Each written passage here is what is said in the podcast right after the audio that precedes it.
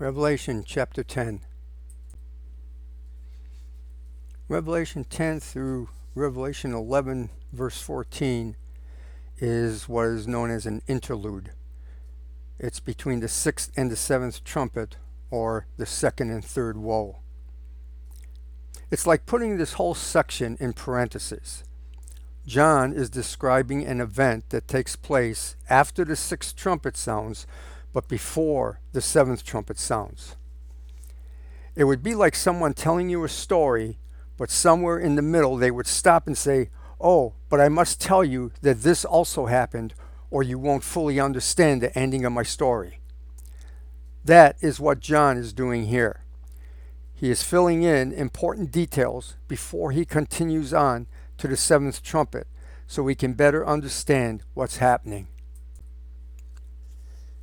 And I saw still another mighty angel coming down from heaven, clothed with a cloud, and a rainbow was on his head. His face was like the sun, and his feet like pillars of fire.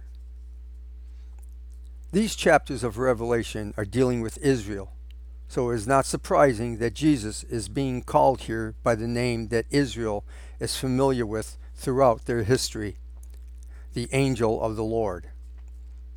Jesus is the only one in the Bible described as being clothed with a cloud, a rainbow on his head, his face shining as the sun, and his feet a pillar of fire. Sometimes Jesus appeared as a man also, such as when he appeared to Abraham as Melchizedek, king of Salem. Genesis fourteen verses eighteen through twenty states, "Then Melchizedek, king of Salem, brought out bread and wine. He was the priest of God Most High. And he blessed Abraham and said, 'Blessed be Abram of God Most High, possessor of heaven and earth. And blessed be God Most High, who has delivered your enemies into your hand.' And he gave him a tithe of all." This is known as a theophany. In the Greek, it is theophania, and means a visible manifestation of a deity. In the New Testament, when Saint Stephen was being questioned by the high priest about what happened to Moses in the Old Testament, he tells the high priest in Acts chapter seven verse thirty, "And when forty years were expired, there appeared to him in the wilderness of Mount Sinai an angel of the Lord in a flame of fire in a bush." What really proves that this mighty angel is Jesus can be found in Revelation eleven, three and four, where the mighty angel tells John, "And I will give power to my two witnesses." Only God has the authority to give power to anybody. He says they are his two witnesses. Chapter ten, verses two through eleven. "And he had a little book open in his hand, and he set his right foot on the sea and his left foot on the land, and cried with a loud voice, as when a lion roars. And when he cried out, seven thunders uttered their voices. Now when the seven thunders uttered their voices, I was about to write, but I heard a voice from heaven saying to me, 'Seal up the things which the seven thunders uttered, and do not write them.' And the angel whom I saw standing on the sea and on the land lifted up his hand to heaven, and swore by him who lives forever and ever, who created heaven and the things that are in it, the earth and the things that are in it, and the sea and the things that are in it, that there should be delay no longer. Then the voice which I heard from heaven spoke to me again and said, 'Go take the little book which is open in the hand of the angel who stands on the sea and on the earth.' And I went to the angel and said to him, 'Give me the little book.' And he said to me, 'Take it and eat it, and it will make your stomach bitter, but it will be as sweet as honey in your mouth.' And I took the little book out of the angel's hand and ate it, and it was as sweet as honey in my mouth. But when I had eaten it, my stomach became bitter. And he said to me, "You must prophesy again about many peoples, nations, tongues, and kings." There are many different opinions as to what this little book is, but what does the Word of God say it is? This is not the first time in the Scriptures that someone was told to eat a scroll or two. Ezekiel chapter two verses seven through ten and chapter three verses one through seven, God said to Ezekiel the prophet, "You must speak my words to them," meaning Israel, where they whether they listen or fail to listen, for they, Israel, are rebellious. But son of man, listen to what I say to you. Do not rebel like that rebellious house. Open your mouth and eat what I give you. Then I looked, and I saw a hand stretched out to me. In it was a scroll, which he unrolled before me. On both sides of it were written words of lament, mourning, and woe. And he said to me, "Son of man, eat what is before you. Eat this scroll. Then go and speak to the house of Israel." So I, Ezekiel, I opened my mouth, and he gave me the scroll to eat. Then he said to me, "Son of man, eat this scroll I am giving you, and fill your stomach with it." So I ate it, and it tasted as sweet as honey in my mouth. Then he said to me, "Son of man, go now to the house of Israel and speak my words to them. You are not being sent to a people of obscure speech and difficult language, but to the house of Israel, not to many people of obscure peace, peach, speech sorry, and diff, difficult language, whose words you cannot understand. Surely, if I had sent you to them, they would have listened to you. But the house of Israel is not willing to listen to you, because they are not willing to listen to me. For the whole house of Israel is hardened and they're obstinate." Ezekiel used almost the same identical words as John did. "It was in my mouth as honey for sweetness." Remember, we are between the sixth and the seventh woe of Revelation. Ezekiel's scroll was also filled with lamentations and mourning and woe. Just as Ezekiel had to go to the house of Israel and prophesy to them after eating the scroll, so, so John is told that he must prophesy again before many peoples, nations, tongues, and kings, which John did after he was released from exile from the Isle of Patmos. John is still prophesying today through this book, the book of Revelation. The little book could possibly be the book that Daniel was told to seal up till the end of time. Not till the time of the end, sorry, not to the end of time. That book is also a book of woe, mourning, and doom for Israel. So horrible were the things that Daniel was shown about the end times that he was sick and lamented for days. Daniel chapter eight verse twenty-six and twenty-seven states, "And the vision of the evenings and mornings which was told is true. Therefore seal up the vision, for it refers to many days in the future. And I, Daniel, fainted and was sick for days afterwards. I rose and went about the king's business. I was astonished by the vision, but no one understood it." As John read the little book and saw the deliverance of his people, the final victory of the Lamb, and the setting up of the kingdom, it was truly sweet as honey in his mouth. However, when he saw the suffering and destruction that was to come upon Israel before God delivers them, the reign of the Antichrist, and the pouring out of the vials, it was bitter in his soul. The mighty angel set his right foot upon the sea and his left foot on the land, showing his dominion over all the earth, land, and sea. In Matthew twenty-eight, verse eighteen, Jesus said, "All power is given unto me in heaven and in earth." Daniel chapter seven, verses thirteen and fourteen, Daniel says, "In my vision at night I looked, and there before me was one like the Son of Man, coming with the clouds of heaven. He approached the Ancient of Days, and was led into his presence.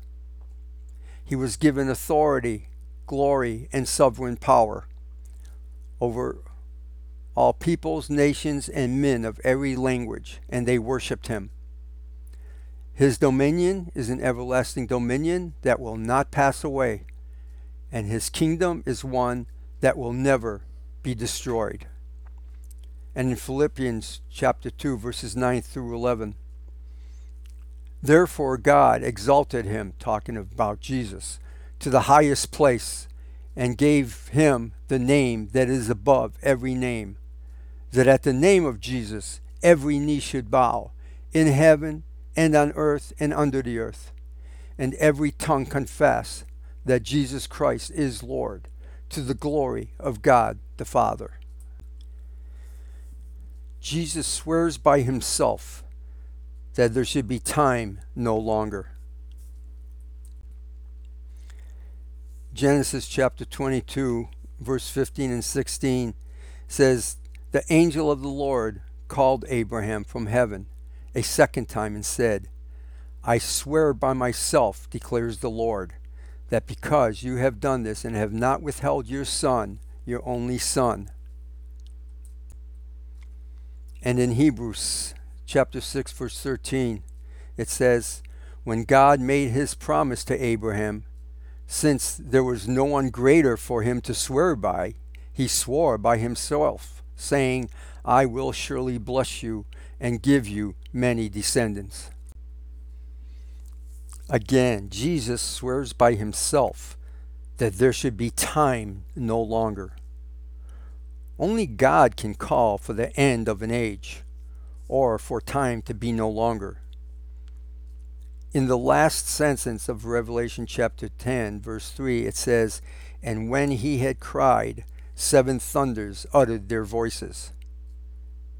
We see the number seven again here, and the only place we see thunder coming from within heaven is out of the golden altar. Whatever the seven thunders uttered was perfect and complete, but no one knows what it is except what it is except God, the angels, and John. John was told to seal up the things which the thunders uttered, and written and write them not. In other words, John not only wasn't allowed to write down what he heard, but he couldn't verbalize them either. It seems that whatever the seven thunders uttered, it has something to do with the cleansing of Israel, destroying sin forever, establishing everlasting righteousness, and the anointing of the Most Holy. Daniel nine twenty-four says, "Seventy weeks were determined for our for your people and for your holy city, to finish the transgression, to make an end of sins, to make reconciliation for iniquity, to bring in everlasting righteousness, to seal up vision and prophecy, and to anoint the Most Holy." Revelation ten, verse seven. "But in the days of the sounding of the seventh angel, when he is about to sound, the mystery of God would be finished, as he declared to his servants, the prophets." This is a clue showing that the opening of the scroll, the sounding of the trumpets, and the pouring out of the vials doesn't happen all in one day. They cross over each other, and one trumpet or vial is not going to wait till the previous one is done before the next one starts. The word mystery appears several times in scriptures. It is a truth that God has kept hidden from all mankind until now. It is only possible for believers to understand by studying the Word of God. Man's wisdom never has comprehended nor ever will be able to comprehend these truths apart from the Word of God and the inspiration of the Holy Spirit. What is the mystery of God? Ephesians three, verses three through ten tells us, "That is the mystery made known to me," that's Paul, "by revelation, as I have already written briefly. In reading this, then, you will be able to understand my insight into the mystery of Christ, which was not made known to men in other generations, as it has now been revealed by the Spirit of God's holy apostles and prophets." This mystery is that through the gospel, the Gentiles are heirs together with Israel, members together of one body, and shared together in the promise in Christ Jesus. I became a servant of this gospel by the gift of God's grace given me through the working of His power. Although I am less than the least of all God's people, this grace was given me to preach to the Gentiles the unsearchable riches of Christ, and to make plain to everyone the administration of this mystery, which for ages past was kept hidden in God, who created all things. His intent was that now, through the church, the manifold wisdom of God should be made known to the rulers and authorities of the heavenly realms. Also in Romans chapter sixteen, verse twenty-five and twenty-six, "Now to him who is able to establish you by my gospel and the proclamation of Jesus Christ, according to the revelation of the mystery hidden for long ages past, but now revealed and made known through the prophetic writings by the command of the eternal God, so that all nations might believe and obey him. To the only wise God be glory forever through Jesus Christ. Amen." And then in Colossians verses one, uh, chapter one, verses twenty-five through twenty-seven, Paul writes, "I have become its servant by the commission God gave me to present to you the Word of God in its fullness, the mystery that has been hidden for ages and generations, but is now disclosed to the saints." The saints, that's us. "To them God has chosen to make known among the Gentiles the glorious riches of this mystery, which is Christ in you, the hope of glory." And in Colossians chapter two, verse two and three, Paul writes, "My purpose is that they may be encouraged in heart and united in love, so that they may have the full riches of complete understanding, in order they may know the mystery of God, namely Christ, in whom are hidden all the treasures of wisdom and knowledge." So the mystery of God is that the Gentiles were also given the right to become heirs to the kingdom. Those of the flesh, using their finite mind, ears, and eyes, cannot begin to comprehend the spectacular things in store for those who believe in Jesus. When the mystery will be revealed to the unbelievers during the seventh trumpet, it will be too late for them. It will be a judgment for them, because as wonderful, marvelous, and beautiful it will be for the believer in Christ when revealed, that is how heartbreaking, sorrowful, terrible, and horrible it will be for the unbelievers, because they will see the reality of what they are going to miss. They won't have to be shown where they are going, because seeing where they are not going and what they are not going to receive will be worse than the lake of fire where they will be spending eternity.